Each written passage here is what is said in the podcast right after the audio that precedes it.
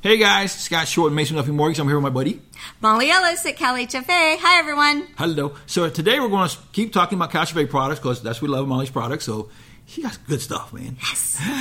So today's going to be the Cachevet conventional with Zip. zip. What do you call what do you call it now? Is it Cachevet plus zip or how's Yeah, that- we call it Cal HFA. pl- Nope, see, I even missed it up. See? The conventional Cal Plus. Okay, there you or go. Cal Plus Conventional. Okay. The Cal Plus Conventional automatically comes with Zip. See, that's why I got excited because Zip's Uh, the best name. Break it down. So what, what's Right. zip mean to English? Zero interest program, which means literally the closing cost assistance piece of the loan has a zero interest rate. So you only pay back what you borrowed. Never, You no only juice. pay back what Okay, you borrow. okay, okay. Yep. Mm-hmm. So basically, the loan's going to be for buy the house. The zip program will be for your Closing Closing costs. costs.